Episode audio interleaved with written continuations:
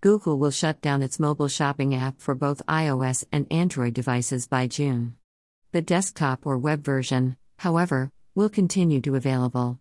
The mobile shopping app allows user to shop from thousands of online stores by using Google accounts. The move comes at a time when Google is expanding shopping functionality in search, image search, and YouTube, while leveraging R.